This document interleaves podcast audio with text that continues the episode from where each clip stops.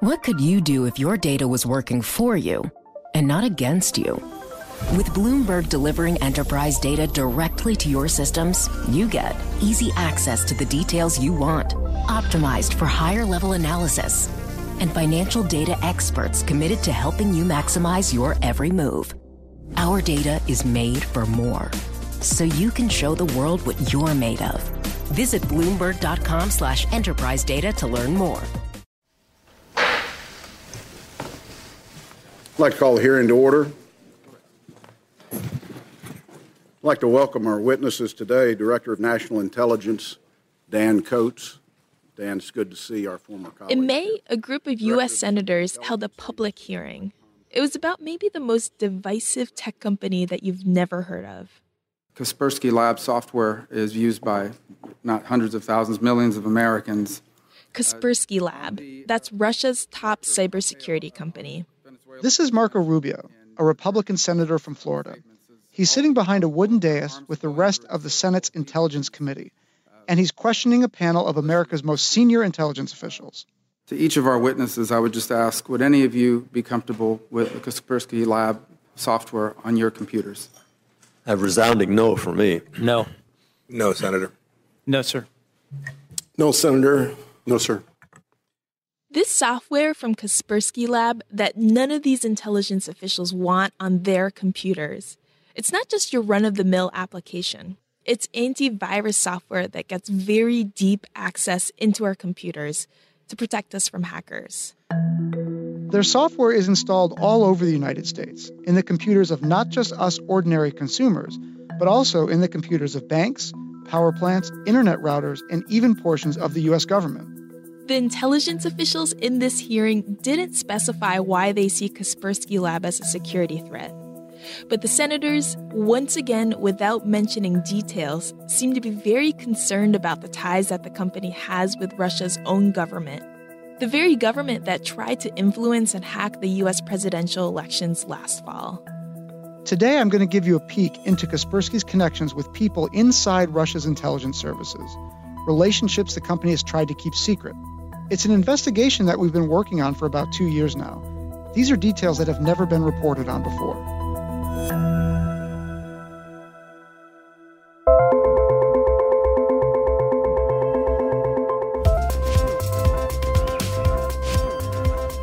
Hi, I'm Aki Ito. And I'm Jordan Robertson. And this week on Decrypted, we're going to be introducing you to Kaspersky Lab and its founder and CEO, Eugene Kaspersky. In Russia, Eugene is a celebrity entrepreneur, one of the few really big names in Moscow's tech industry. He's built a huge business across the US and Western Europe, which together make up more than half the company's sales. Kaspersky himself has publicly denied working with the Russian government, and he's offered to answer senators' questions and to make the company's source code available to the US government to show that there's no cause for concern. But after listening to this episode, I think you'll understand why the US government thinks Kaspersky may be vulnerable to Russian government influence. Now, none of this is meant to suggest that Kaspersky has actually used its connections with the Russian government for malicious purposes. We do not have any basis for believing that. But the combination of having relationships with people in Russian intelligence, as well as the ability to closely monitor large swaths of our digital infrastructure, is making American officials nervous. And other unusual things are happening too. According to one recent report, FBI agents visited the homes of several Kaspersky employees here in the U.S. Kaspersky confirmed that FBI agents have had brief interactions with some of its U.S. employees, but said the discussions were just due diligence chats.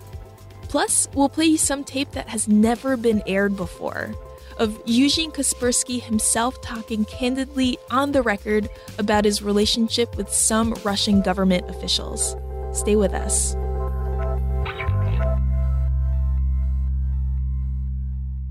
So, Eugene Kaspersky was educated at a KGB sponsored cryptography institute, and he later worked for Russian military intelligence. But the reason he's famous is for his company, Kaspersky Lab. It was a company he started 20 years ago in the early days of antivirus security software, and it's made him a rich man. It's also made him the target of some of these congressional and intelligence community attacks. Right. He's viewed at home in Russia kind of the way we think about Mark Zuckerberg, right? Here in the US. He is. Here's how he's viewed in Russia. Well, he, he's a big boss. He's a renowned uh, industry and business leader. That's Oleg Demidov, a Russian cyber warfare expert with the PIR Center, an international security research organization based in Moscow. You cannot uh, often see him in some regularly regular level conference or industry events.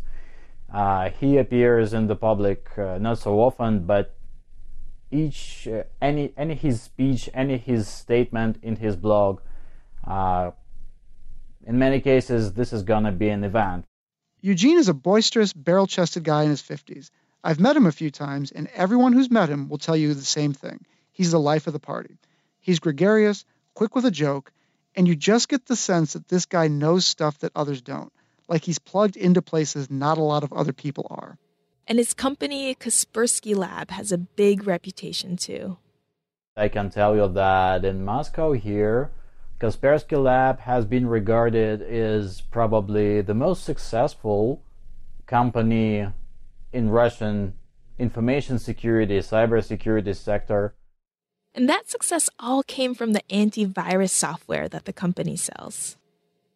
Kaspersky makes deals with retailers and PC makers to install its software on the devices, in some cases, even before you buy it. And this part of Kaspersky's business is very large. It's what the company is most known for. I sense a but.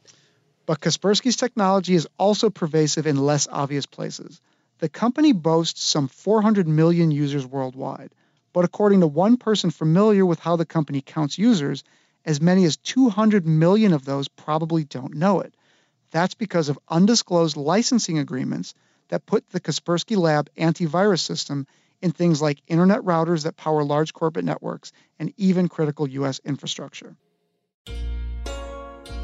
Kaspersky was founded in Moscow but has quickly expanded its business to other markets. More than half of Kaspersky Lab's revenue last year came from the US and Europe, according to the research company IDC. And Eugene knows it's critically important that his clients in the West do not associate him too closely with his government, which, of course, has been actively hacking political operatives across the US and Europe. Yes, but I do need to emphasize it's not just Russian companies that have to work with the Russian government. I don't think there's a tech company in the world that can just refuse to cooperate with its home government. Right, the Edward Snowden revelations showed a pretty cozy relationship between the NSA and a lot of American tech companies. So it wouldn't be surprising at all to people in the industry if Kaspersky Lab had to keep some amount of contact with the Russian government, complying with legal requests for information and that kind of thing. Those sorts of requests are very routine and happen here in the US too. But then there's the stuff that you've discovered in your reporting with our cybersecurity reporter, Michael Riley. Right. Our reporting shows that Kaspersky has maintained a much closer working relationship with Russia's main intelligence agency, the FSB, than Eugene Kaspersky has publicly admitted.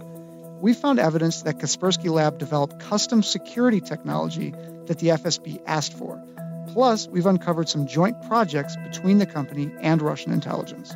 Coming up, we'll hear the details on Jordan and Mike's investigation. That's right after this short break.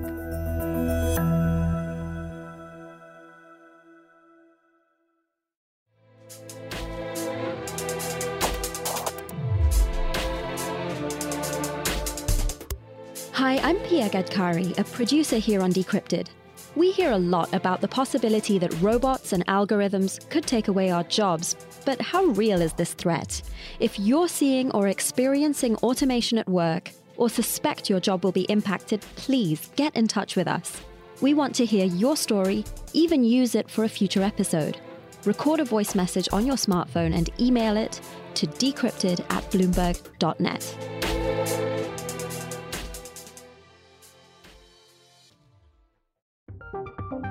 From Silicon Valley to Wall Street, the promise and perils of artificial intelligence are playing out on the world stage. But what will the next phase of AI adoption look like? Which companies, from big tech to startups, will dominate? And where do the risks and unintended consequences lie? I'm Emily Chang. Join me at Bloomberg Tech in San Francisco, May 9th, to answer many of the industry's burning questions, alongside Snap's Evan Spiegel, Xbox President Sarah Bond, OpenAI's Brad Lightcap, top researcher Dr. Fei Fei Li of Stanford, and many more. More details and just a few tickets left at bloomberg.com slash techsf.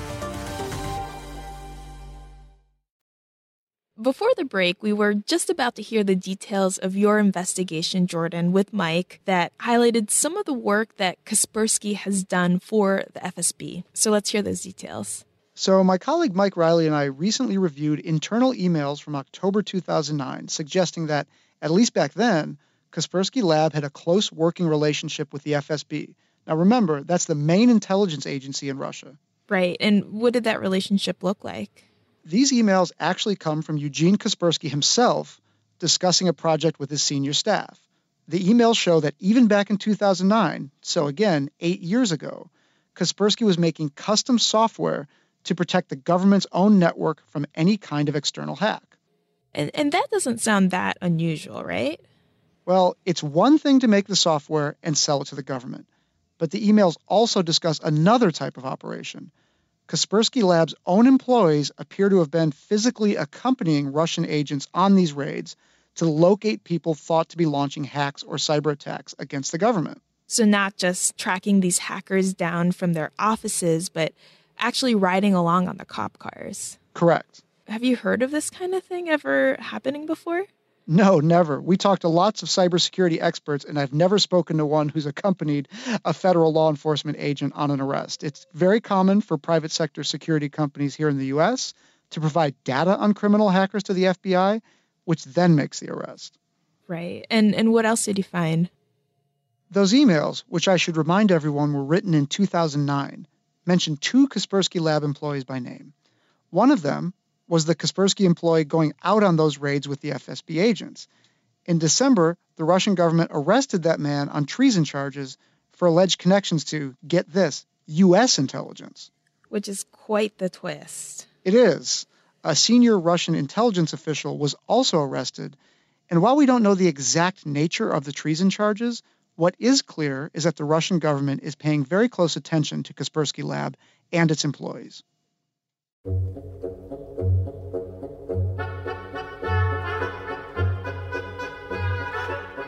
For a company that claims to have no connections to the Russian government, having employees ride along on these raids sounds very much like a connection. And as luck would have it, Mike and I actually broached some of these subjects with Eugene Kaspersky back in 2015 for a profile we did on the company for Bloomberg Business Week. Eugene Kaspersky agreed to let us record the interview, which was all on the record. And Jordan, this was the first time that you confronted Eugene Kaspersky with information you'd obtained back then about his ties to Russian officials. Correct. And his answers were surprisingly candid, even though he'd later deny saying some of it. Okay, so let's play some of that tape. Well, I'll play you this bit first. This is where Eugene Kaspersky suggests that his company's interactions with law enforcement, both in Russia and in other countries around the world, happen routinely. Well, actually, we are in touch with, uh, well, us everywhere around the world. Uh, we're in touch with the cyber police and cyber security. Uh, and in Russia, the cyber police is for the low-level cybercrime, and the serious attacks like Carbanak, yep. for example. This level, that's a uh, FSB department, which is kind of DHS, right? Cyber, cyber DHS. Right. So of course uh, we, we work very close to them because well, there's so much crime in Russia. But after quite openly talking about the work that he does with the FSB, Eugene Kaspersky reverts to this favorite punchline of his, which is that he's closer to the FBI in America than he is with Russian authorities. He repeated a version of this on May 11th, where he said, and I quote, We don't have ties to any government other than paying taxes. We pay taxes in many countries as we are a very international company. Here's the clip. So there are rumors about our very special links in, in Kremlin uh, will have, uh, I'd like to say that we, of course we have, we're in touch with these guys.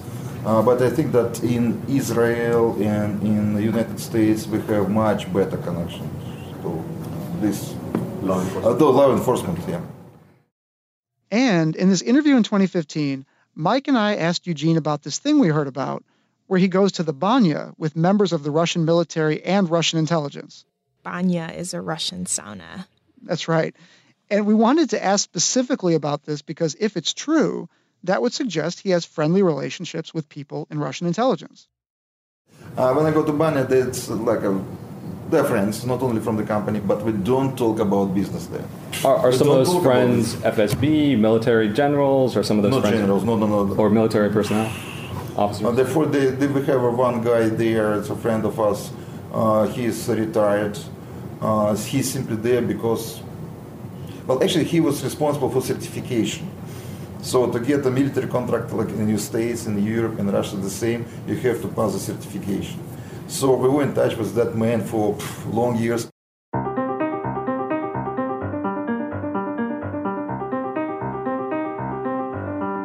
Okay, so we've gone through some of the details of your investigation, Jordan, with Mike that suggests that Kaspersky Lab's relationship with Russian intelligence is much closer than the company has publicly admitted.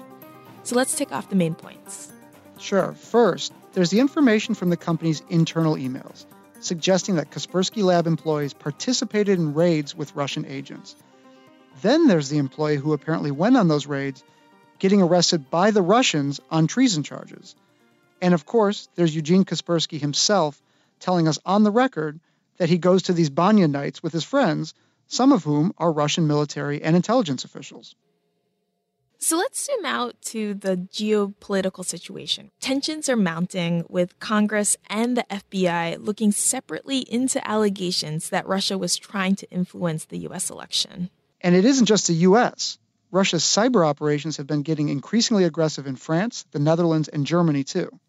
So Kaspersky's wide business network in the U.S combined with a working relationship with the Russian government, is what's making officials here in the U.S. nervous.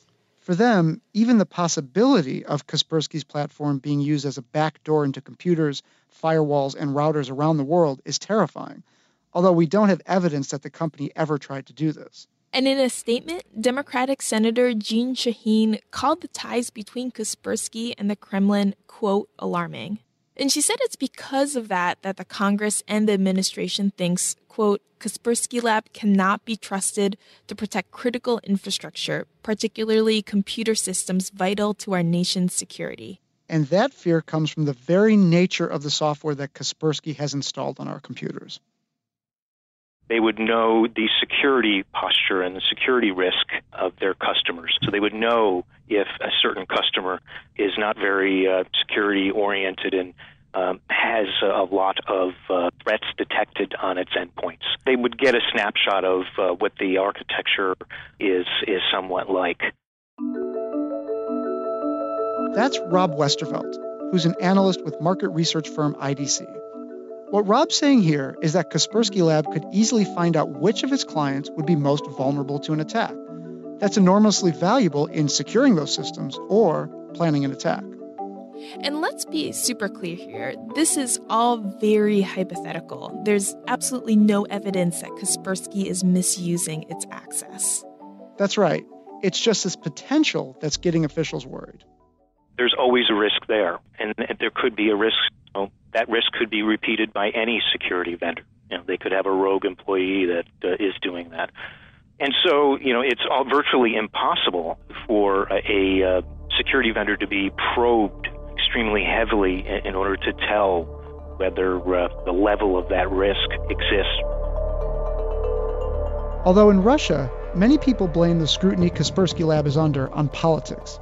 Here's the security analyst Oleg again. People in Russia understand well why it is happening now. This is a kind of alarmism widely spread in the American uh, military community, special services community, and to least extent, to less extent, law enforcement community with regard to Russia and the so-called Russian threat in cyberspace. So at the top of the show, we mentioned that FBI agents visited the homes of some of Kaspersky's U.S. employees. Jordan, what do we know about this so far? Well, we don't know exactly why the FBI agents decided to make those visits. Reports say it has to do with a counterintelligence inquiry. And what does that mean? So, counterintelligence means they're looking for foreign spies right here in the U.S. That's pretty interesting. Now, that doesn't necessarily mean the FBI thinks the Kaspersky employees themselves are involved in espionage, or even that they know anything about it. But for whatever reason, the FBI apparently thought it was worth the effort to pay them a visit. We also saw news of a Senate bill that will ban the Department of Defense from using Kaspersky's software. The legislation said that Kaspersky Lab, quote, might be vulnerable to Russian government influence. Now, let's make this clear. It's not like the Pentagon uses much Kaspersky Lab software anyway, so the idea may not actually do all that much. But we recently reported at Bloomberg that Russia is threatening some kind of retaliation if this bill goes through. We don't have details on what kind of measures that could entail, but the threat from Russia shows just how important this one company could become.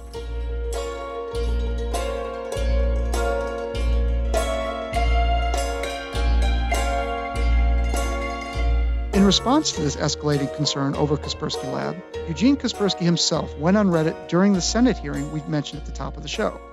He repeated the same message he's maintained for years that the allegations are unfounded conspiracy theories and amount to simple Russia baiting. Eugene Kaspersky said his only ties to the Russian government are the taxes his company pays, and even went so far as to say that Kaspersky Lab doesn't share any user data with any government, including Russia. And by the way, we asked Kaspersky Lab for comment on our story today. They said, quote, Kaspersky Lab has always acknowledged that it provides appropriate products and services to governments around the world to protect those organizations from cyber threats. But it does not have any unethical ties or affiliations with any government, including Russia. And where do you think this is going to go? What do you think is going to happen next? Well, the latest development is Eugene Kaspersky has offered to give the U.S. government his company's source code for review. This is not an uncommon thing for companies doing business with the federal government, but many security experts say it's not the point. Uh, the point they say is that this software could be used for potentially malicious purposes independent of what's in the source code. And the reason is security software receives continuous updates. And if any of those updates are malicious, uh, the theory goes uh, the software could be used for, for bad intentions. So, Jordan, with the U.S. relationship with Russia where it is now, just tensions being higher than they have in a really long time, do you think a company like Kaspersky Lab even stands a chance in the federal government market? I think Kaspersky Lab's going to find it very, very hard to penetrate the U.S. federal market, and they've all but acknowledged that. This really isn't a market they're pursuing. However, on the consumer side, their software is actually really good at what it does, and it has the endorsement of a lot of cybersecurity professionals. So on that side, they, they still see potential for very, very big growth. But really what's happening here is uh, just as the U.S. doesn't buy missiles and other weapon systems from foreign countries, we're starting to see the same thing play out in the cybersecurity market, where if your security software is made by eh, made in a country that is considered an adversary, you may not have great success here in the U.S.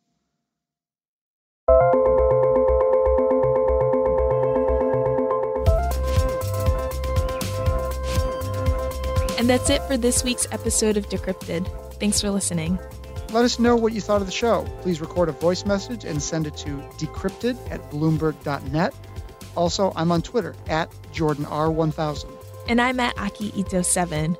If you haven't already, please subscribe to our show wherever you get your podcasts. And while you're there, leave us a rating and a review. This really helps us find more listeners for our show. This episode was produced by Pia Gadkari Liz Smith, and Magnus Henriksen.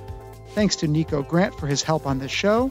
My Business Week story was co written by Michael Riley and edited by Jeff Muskus. You can read it at bloomberg.com slash businessweek or in the new Business Week app. Alec McCabe is head of Bloomberg Podcasts. We'll see you next week.